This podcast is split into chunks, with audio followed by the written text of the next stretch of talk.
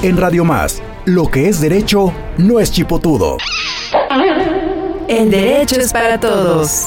Un espacio radiofónico donde lo complejo de los trámites notariales los hacemos accesibles. Recuerda que más vale un buen arreglo que un mal pleito.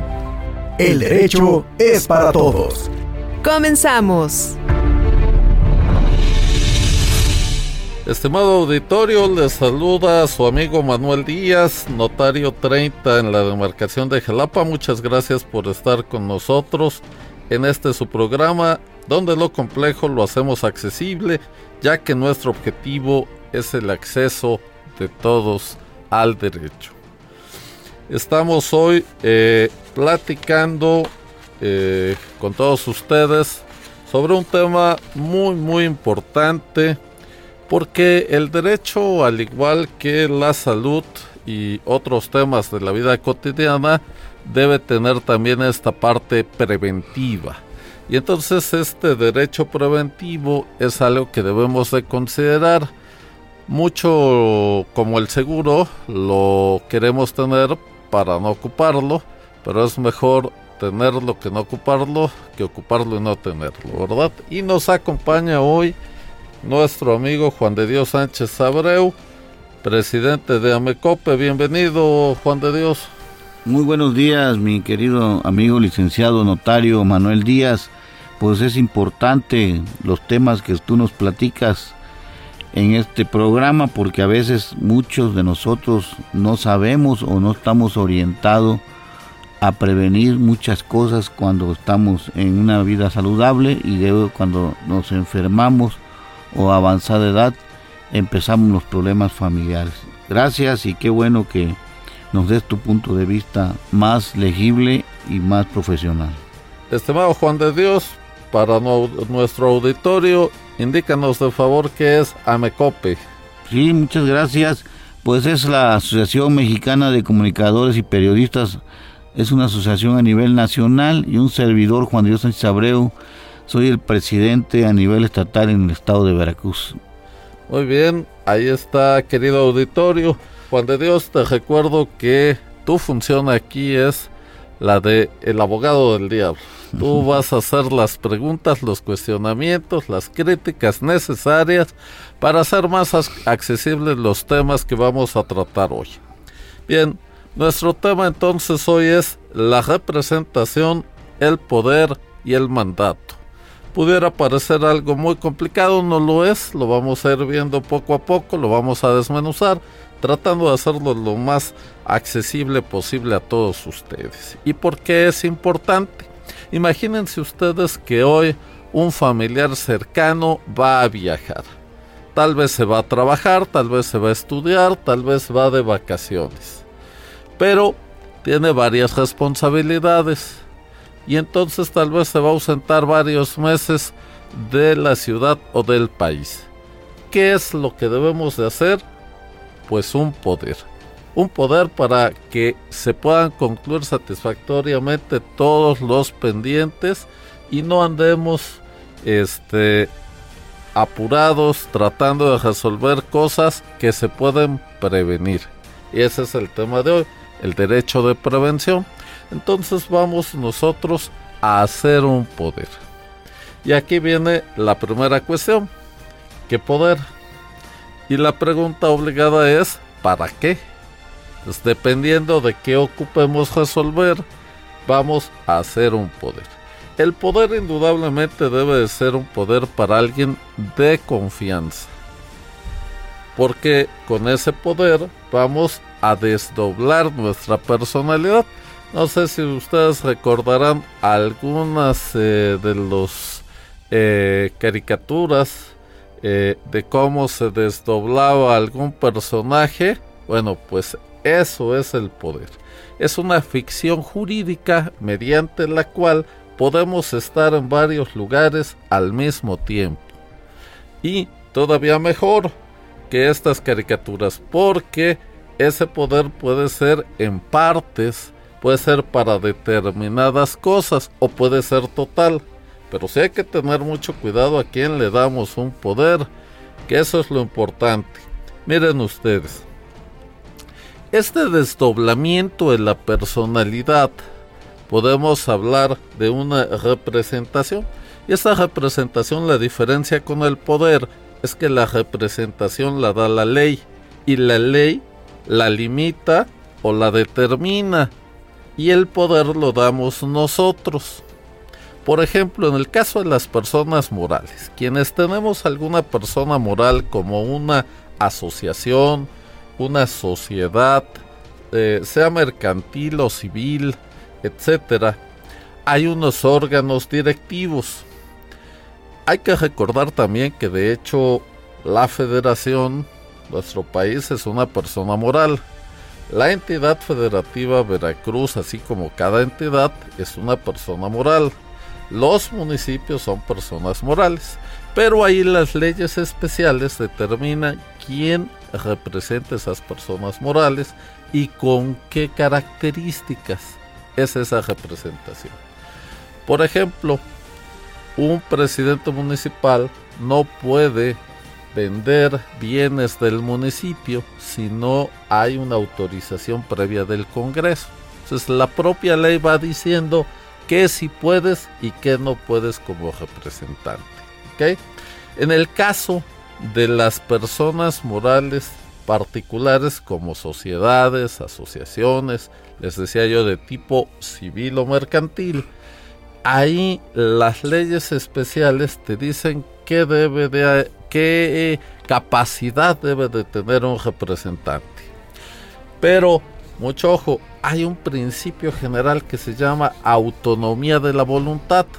Y esto implica que en estas cuestiones particulares, la autonomía de la voluntad puedes jugar más con esa autonomía, puedes establecer más cosas, limitarlas, ampliarlas. Entonces, esa es, digamos, la representación eh, orgánica, le llamamos, en el caso de personas morales. Sí, Juan. Perfecto, pues yo tengo algunas preguntas por aquí, mi querido notario Manuel. Una de ellas es, ¿cuántos tipos de poder existen? Mira, eh, hay varios, pero yo digo que el poder es un traje a la medida, como muchas otras cosas que vamos a platicar en este programa. Entonces, esa, esa eh, traje a la medida depende de cuál sea la idea que quieras tú establecer ahí. Entonces, ¿qué necesitas que haga tu apoderado? Y lo mejor no es solo dar un poder, sino hacer un poder adecuado. ¿Cómo va a ser un poder adecuado? Dependiendo si cumple el objetivo para el que lo quieres hacer. La, otra, la otra duda que tengo es, ¿el poder tiene que ser un familiar o puede ser un agente de su confianza, cualquier persona? Cualquier persona con tal de que tenga más de 18 años cumplidos, esto es que tenga su capacidad de ejercicio plena, es lo importante. Y la otra es, ¿qué duración tiene un poder? Eso es muy interesante. Fíjate que Lamentablemente en Veracruz tenemos una deficiencia en legislación en ese sentido. En muchos estados, y para evitar fraudes y para evitar problemas, ya es obligatorio por ley. En algunos, la misma ley te dice hasta cuánto pueden durar. Por ejemplo, Jalisco no puede durar un poder más de 5 años, aunque tú quieras que dure más y en otros te obliga a limitar el tiempo de los poderes. Veracruz no. Veracruz un poder puede durar toda la vida. Eh, y tenemos dependencias ya como transporte del Estado que ya te piden que los poderes sean recientes. Esa es una disposición interna de ellos, eh, porque no hay una norma que te lo exija así. Pero es sano y es sano para evitar fraudes, para evitar una serie de circunstancias. Y fíjate además, Juan, querido auditorio, que ahora eh, si damos un poder para, que lo vamos a ver más adelante a detalle, para actos de dominio, esto es por ejemplo para vender una casa, mucha gente que eh, estaba acostumbrada a esto compraba una casa, pero para no gastar en la escritura y los impuestos que se genera, entonces lo que hacían es un poder para actos de dominio, para poder vender esa casa. Encontraban comprador, ya con el poder iban y vendían. Sin embargo, esto hoy es muy peligroso y muy complicado. ¿Por qué? Por dos razones. Una, los efectos fiscales, que siempre han existido. Pero hoy, en temas de lavado de dinero, es muy complicado porque ese ingreso pues no es para el apoderado, sino para el poderdante. Y entonces, hoy, por ejemplo, para tú utilizar un poder para vender una casa, necesitas una documentación actualizada del poderdante, esto es del que aparece como dueño. Y entonces, eso implica que vas a tener que estar en contacto con él. Porque si tú haces un poder para ya no ocupar al dueño de esa propiedad, pues ya no te va a servir mucho para ese tema. Además de que fiscalmente el ingreso debe entrar al, dueño de la casa, esto es al poderdante, no a la cuenta del apoderado. Entonces, si entra la cuenta del apoderado como era su objetivo, pues evitarse una escrituración y utilizar un poder, pues entonces va a tener que darse un aviso a la unidad de inteligencia financiera del SAT quien va a revisar si eso es lavado de dinero o no y posiblemente haya un congelamiento de cuentas, etcétera. Entonces, no son cuestiones que nadie quisiera tener este un problema de esta naturaleza. Sí, como, lo has dicho en anteriores programas, que a veces por querer hacer un bien terminas haciendo un mal, ¿no? Y o se, mete uno en un problema, mayor por bajarse unos pesos o unos trámites. Está usted escuchando El Derecho es para Todos. No te quedes con las dudas, porque... Para uno que madruga, hay otro que no se duerme. Envíanos tus preguntas al WhatsApp 2281 380854. El Derecho es para Todos. Continuamos. Entonces estábamos entre la diferencia de representación, poder y mandato. Ya dijimos que la representación viene de la ley. En materia de orden público, esto es para dependencias, para eh, personas morales de derecho público como el gobierno federal, los gobiernos estatales y los municipios y algunos otros entes que tienen personalidad jurídica propia, Comisión Federal de Electricidad, Pemex, IMSS, etcétera, su representación viene establecida en la ley, que pueden y que no pueden y hasta dónde pueden y cómo pueden. ¿Ok? Bien. En el caso de la representación de personas morales de derecho privado, sociedades, asociaciones civiles o mercantiles, podemos jugar más con esa representación. De hecho, por ejemplo, puedes establecer un administrador único o un consejo de administración. Y es lo que les decía yo que conocemos como representación orgánica. Recuerdo alguna vez que algún municipio legisló en un reglamento municipal para permitir la siembra de la cannabis. Entonces, obviamente hay un orden jurídico superior en este país que no puede transgredirse. ¿eh? Esa autonomía de la voluntad no puede ir más allá de ese orden público. Bien, en el caso del poder y el mandato, el mandato es un poder la diferencia está en la forma. El poder lo das como un acto unilateral. Entonces vas tú solito, Juan de Dios, y dices, señor notario, quiero otorgar un poder a Juan López. Perfecto. Y en el caso del mandato es un contrato. Tienen que ir los dos, por este mandante y mandatario. Es la forma nada más. Eso es todo. Pero el mandato en sí es un poder y mucha doctrina lo utiliza como sinónimo, aunque no lo son por la forma, pero sí son sinónimos en los efectos jurídicos. Hay algunas pequeñas diferencias que no que son técnicas eh, que no vamos a entrar ahorita en eso.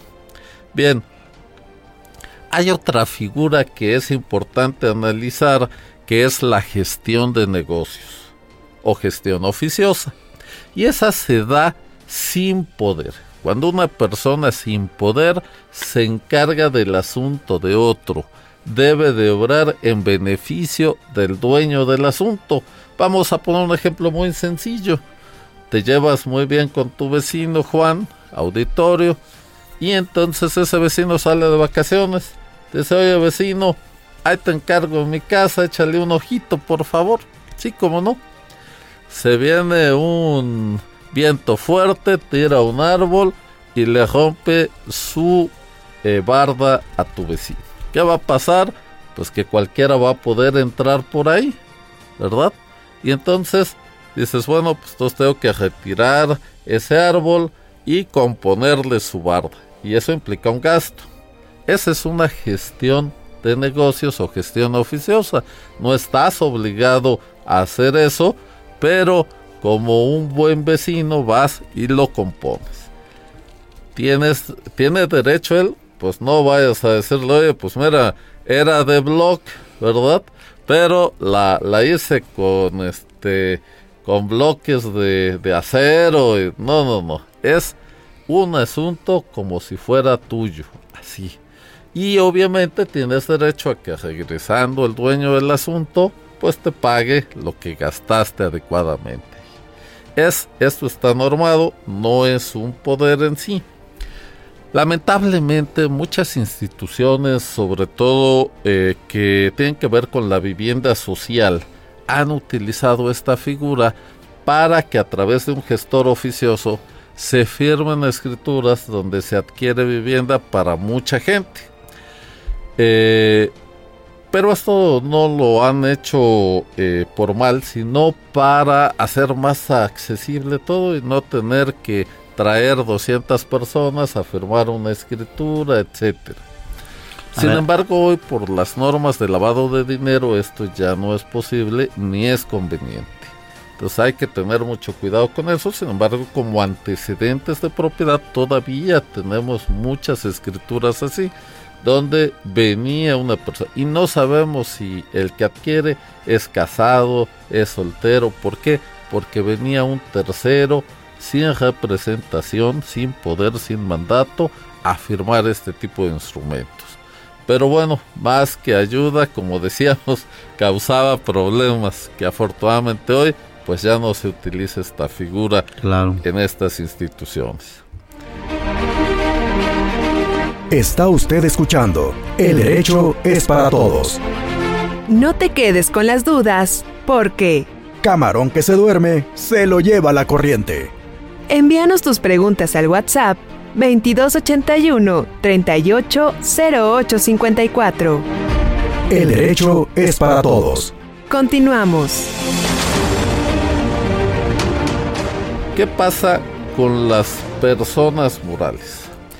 Una persona moral que viene a dar un poder a un representante legal, ese poder debe de tener ciertas características muy importantes.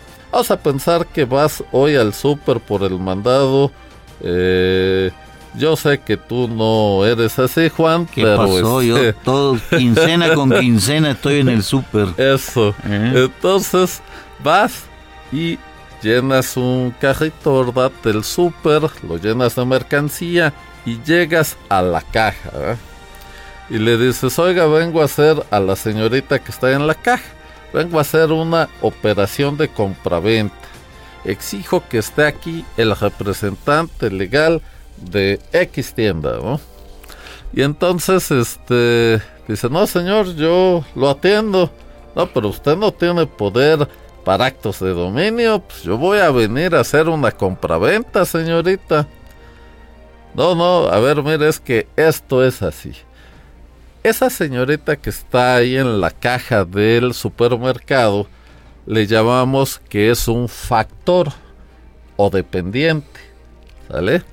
Que no tiene poder, pero puede vender, ¿ya? Y entonces ella va a entregarte los productos, va a entregarte un ticket y va a recibir tu dinero. Es una operación de compra-venta, sí, pero en comercio eso es perfectamente posible. Tú estás tratando con un factor o dependiente de la tienda y él tiene la facultad de entregarte esos bienes y de recibir un dinero. ¿Qué tiene que hacer con ese dinero?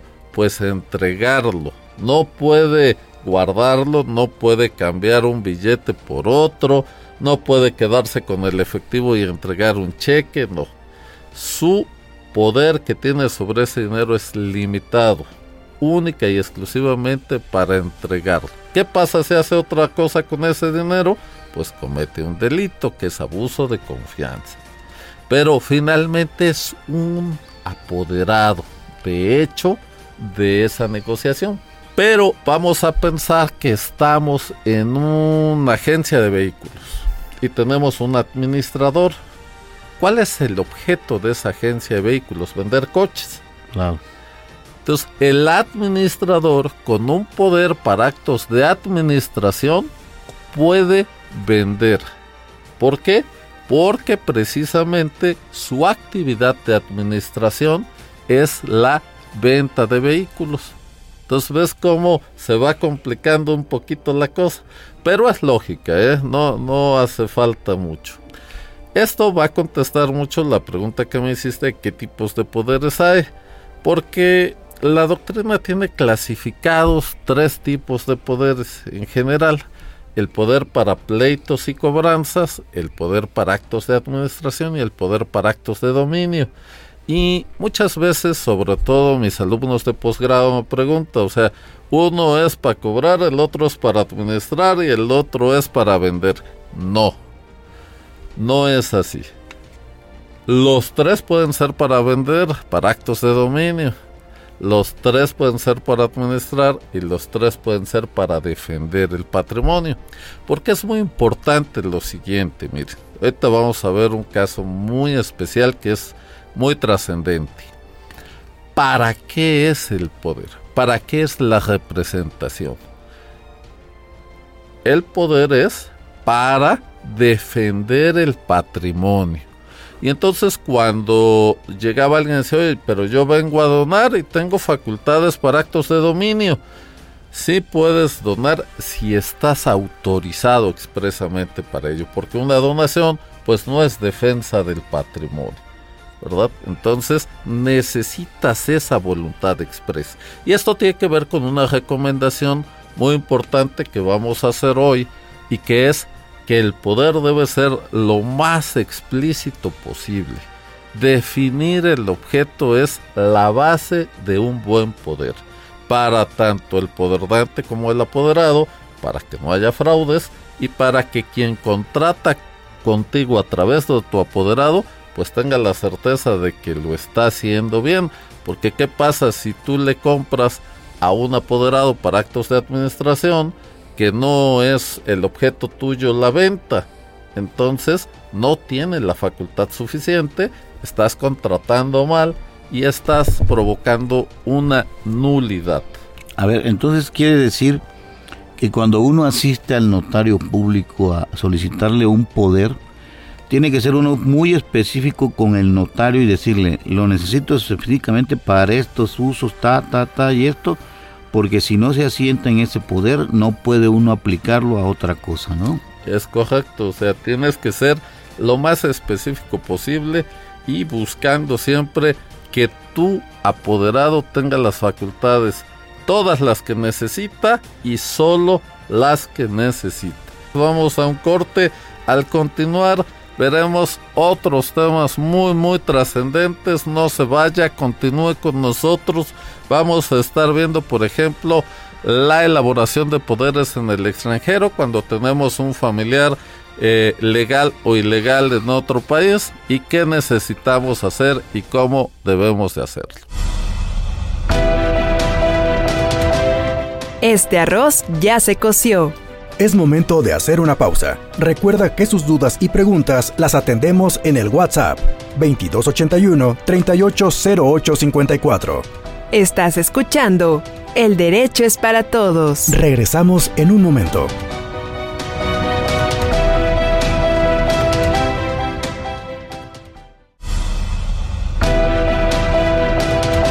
Estamos de vuelta en El derecho es para todos. Envíanos tus dudas y preguntas al WhatsApp 2281 38 08 54. Todos coludos o todos rabones. El derecho es para todos. Continuamos. Muchas gracias, estamos de vuelta con este, en este su programa. Eh, estamos hablando sobre la representación del poder y el mandato. Antes del corte estábamos platicando sobre qué pasa cuando un familiar nuestro se va al extranjero o ya está en el extranjero. Y necesitamos resolver muchas cosas. Entonces, en forma preventiva, pues lo mejor es que deje un poder a alguien de su confianza para que no tengamos ningún problema en su ausencia. Pero ¿qué pasa si este familiar ya está en el extranjero? Y sobre todo, lo más común, el 99% de las ocasiones, pues está en los Estados Unidos, ¿verdad? Y entonces es otro sistema ya, fíjese ustedes allá en Estados Unidos eh, y Canadá, eh, el sistema jurídico se llama Common Law. Y entonces allá existe lo que se llama el Notary Public, que es la traducción de un notario público. Sin embargo, su naturaleza y funciones son muy distintas a la del notario de tipo latino, que es el que tenemos en México. Entonces, aquí el notario público tiene que asesorar, tiene que eh, leer, tiene que explicar, tiene que cerciorarse que es comprendido el acto jurídico que se está haciendo ante él y eh, en el common law no. Allá únicamente el notary public certifica firmas. Si fulano de tal vino, me acreditó que es él, y firmó ante mí y tan tan. Es todo. No se necesita de hecho ser abogado para ser notary public. Únicamente vas, pagas un derecho, acreditas que tienes un domicilio, este, digamos, compras la función y eh, te la dan por un periodo de tiempo, dos años, tres años, etcétera. Haces un tutorial en línea, de hecho, este, llenas un examen y se te otorga esa patente. Porque únicamente vas a verificar eh, que quien firma ante ti sea quien dice ser. Bien, ¿qué pasa con los familiares que están, vamos a, poner el ejemplo específico, en Estados Unidos y están en forma legal? Bien, ellos pueden ir al consulado mexicano porque el cónsul mexicano tiene facultades de notario público y el cónsul puede hacer el poder y eh, o puede ir ante el notary public sin embargo el notary public va a emitir un documento en idioma extranjero desde luego en inglés en el ejemplo específico y va a emitir un documento allá en los Estados Unidos. ¿Qué es lo que hay que hacer? Allá en Estados Unidos hay que ir a la Secretaría de Estado para apostillar ese documento y que pueda servir en México. Tiene que ser apostillado específicamente para México. ¿Qué es esto de la apostilla? Mira, hay un tratado que es un nombre un poco largo, un tratado internacional del que México y Estados Unidos son parte y que se llama Tratado de la Haya. Bueno, así se le conoce. Eh, el nombre correcto es muy largo y es el tratado para eliminar los procesos de certificación. Realmente nunca los eliminó, pero sí los simplificó. Entonces vas a la Secretaría de Estado y el secretario de Estado lo que va a hacer es certificar que la firma de ese notary public es la de él y que ese sello es el de él y que está vigente su patente de notary public. Y entonces va a emitir una certificación, eh, viene en francés, y entonces esa certificación hace que ese documento sirva aquí en México. Eso si lo hace ante Notary Public. Si lo hace ante cónsul no es necesario porque el cónsul es un funcionario mexicano que está actuando en territorio nacional. Acuérdense ustedes que las embajadas y consulados en el extranjero son parte del territorio nacional. Me supongo que eh, todo eso te tiene que hacer en español o se puede también hacer en, en inglés para que sea válido en México. ¿Cómo no? En el caso de este que lo hagas ante cónsul mexicano, pues viene en español. En el caso de que lo hagas ante Notary Public, eh, yo he recibido poderes en español o en inglés. Igualmente sirven, nada más que si viene en un idioma extranjero, cuando se protocoliza en México debe de traducirse por perito oficial. Correcto. Y ese es el único detalle.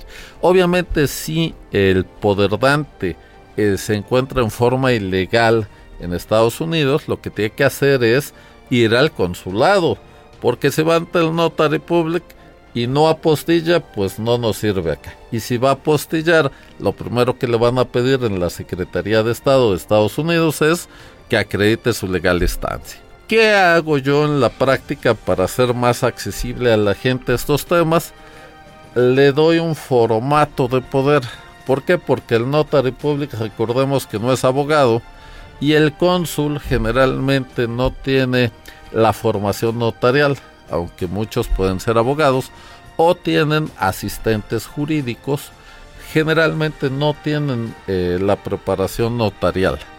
Entonces les damos un formato por correo electrónico, desde luego, por email, y entonces allá lo llevan, toman ese formato y les hacen el poder que se necesita.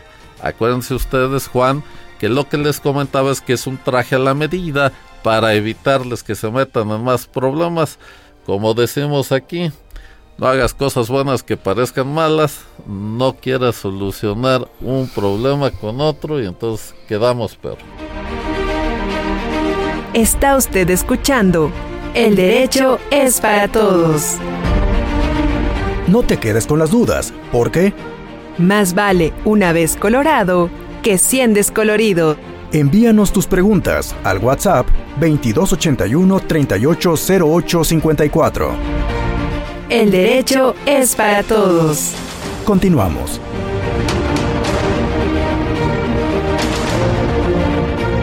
La persona que está en el extranjero, Estados Unidos o cualquier parte del, del mundo, manda ese poder a México a nombre de un familiar o de algún amigo, es porque él le da poder a esta persona en México para que haga sus trámites o sus bienes y todo eso, ¿no? Así es, efectivamente, ese es el objetivo.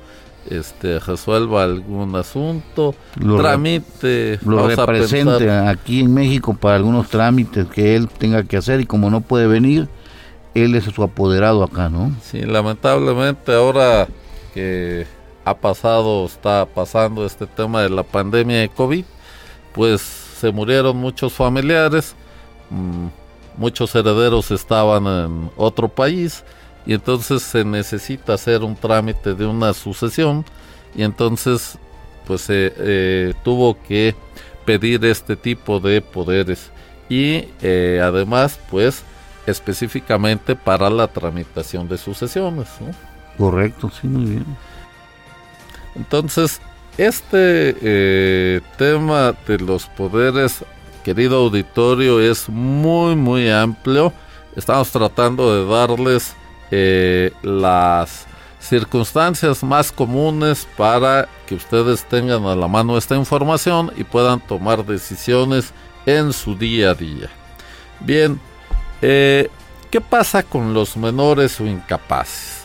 Los menores o incapaces eh, esto es mayores de edad con discapacidad intelectual, también necesitan hacer trámites, también pueden tener patrimonio y hace falta que tengan una representación. La ley lo resuelve de la siguiente manera, los padres, ambos, padre y madre, tienen esa representación sobre los menores incapaces eh, sobre todo cuando son menores y tienen que ser los dos. Si falta uno, Entonces el que sobrevive es el que tiene ese poder. Y eh, debe de acreditar que ya falleció el otro cónyuge, si es que así fue. Le llamamos cónyuge superstite, el que sobrevive. Entonces, él tiene esa representación del menor o incapaz. ¿Y cuando son divorciados?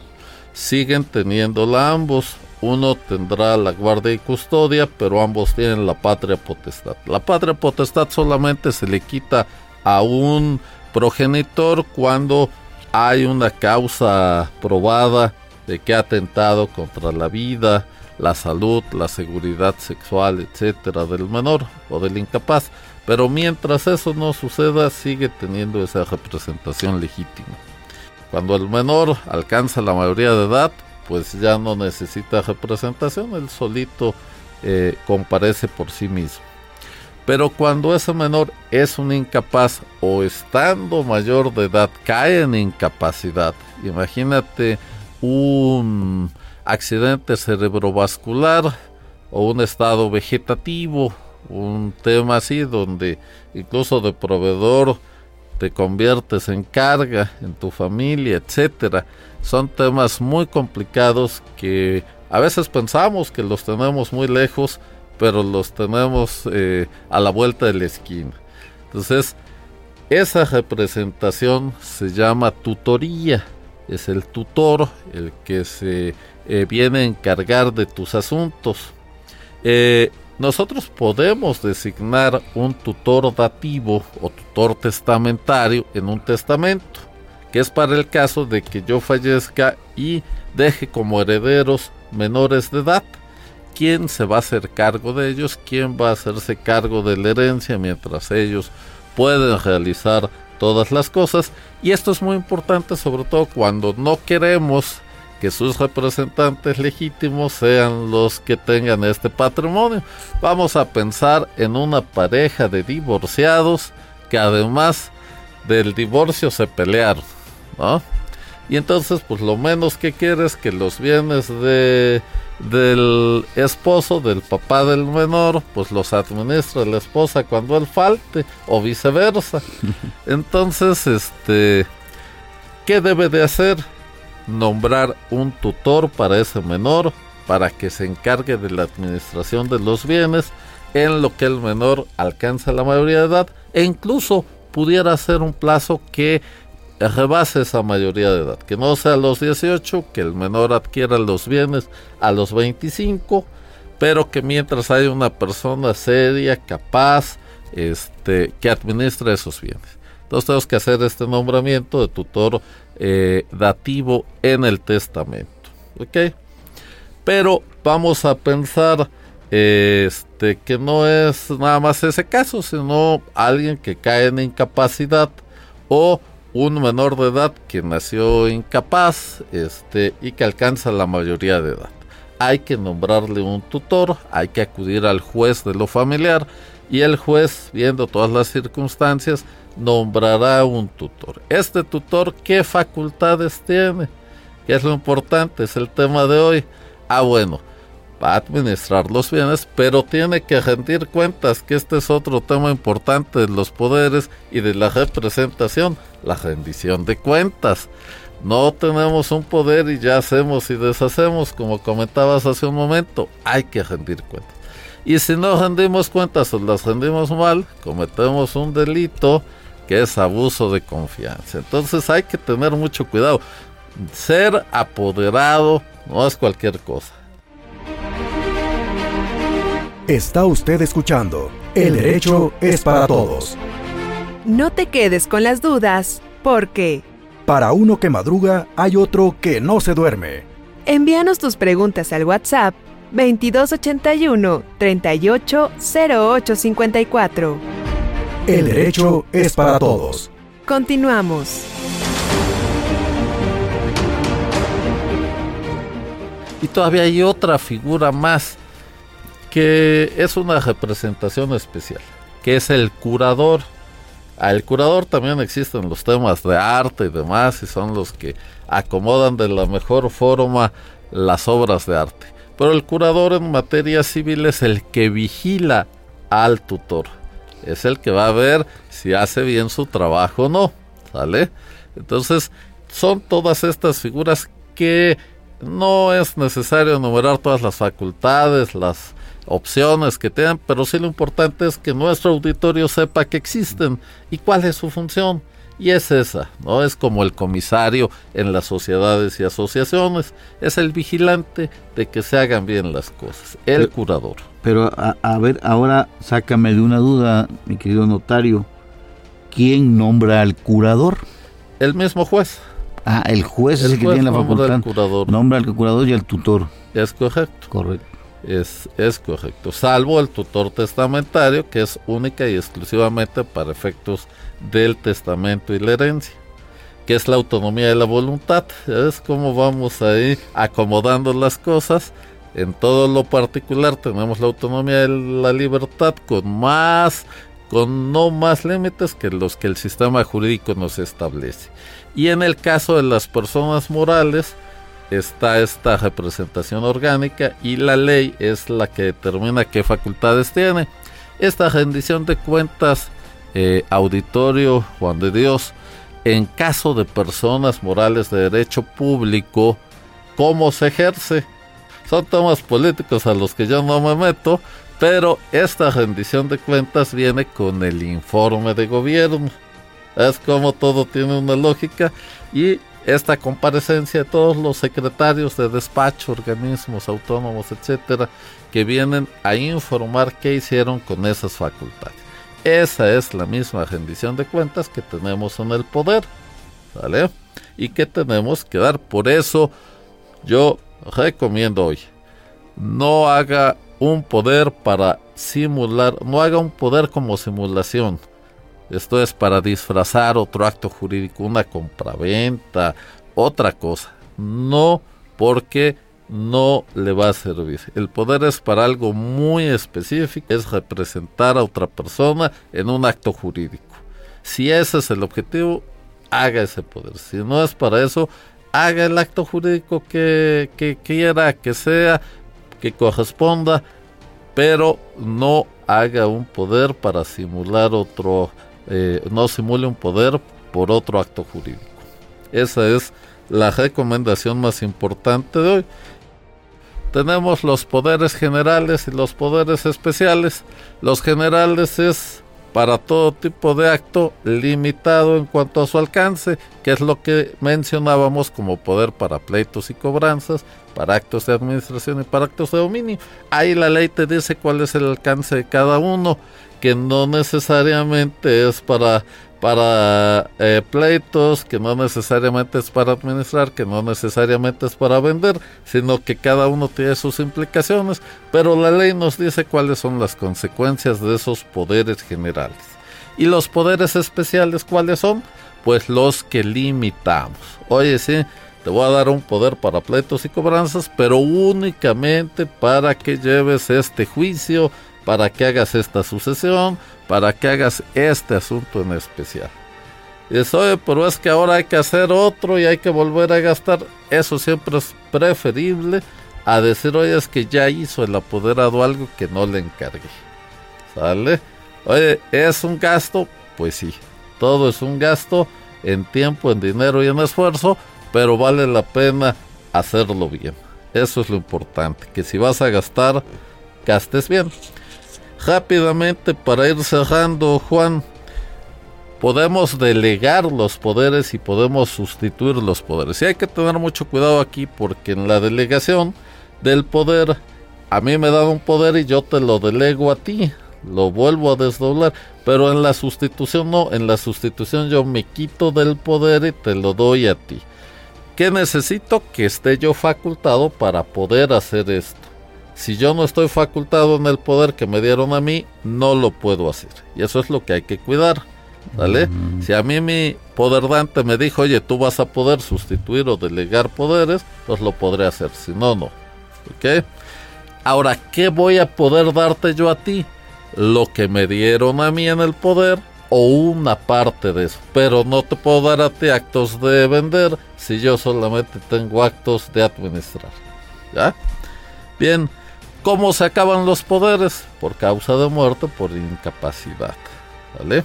Podemos revocar el poder sí cuando queramos. ¿Qué pasa con los poderes irrevocables? Entonces necesitamos la voluntad del que lo da y del que lo recibe. Y lo, un tema muy muy importante. Los poderes irrevocables para compraventa de inmuebles hay que avisarlos a la unidad de inteligencia financiera del SAT, nosotros los notarios, y el SAT te lo tomará como una venta. ¿Sale? Por eso hoy, pues no es recomendable hacer un poder irrevocable, porque prácticamente el SAT te va a estar considerando como ingreso ese acto jurídico del poder. Por eso les decía yo al principio, hoy ya está muy acotado este tema de, de, poderes para venta de inmuebles. Y lo más recomendable es que si están comprando un inmueble pues hagan una compraventa y no simulen un poder. Porque lo único que va a hacer es traerles más problemas de los que les va a solucionar.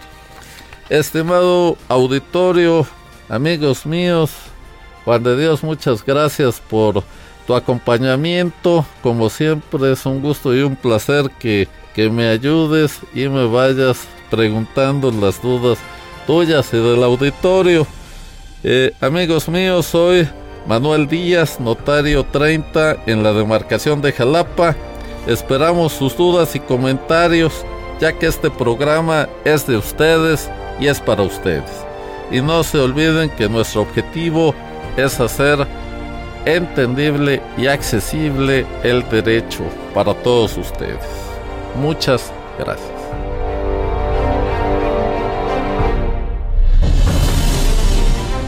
Esto fue El Derecho es para Todos. Un espacio radiofónico donde lo complejo de los trámites notariales los hacemos accesibles. Recuerda que más vale un buen arreglo que un mal pleito. Esperamos tus dudas y preguntas al WhatsApp 2281 380854.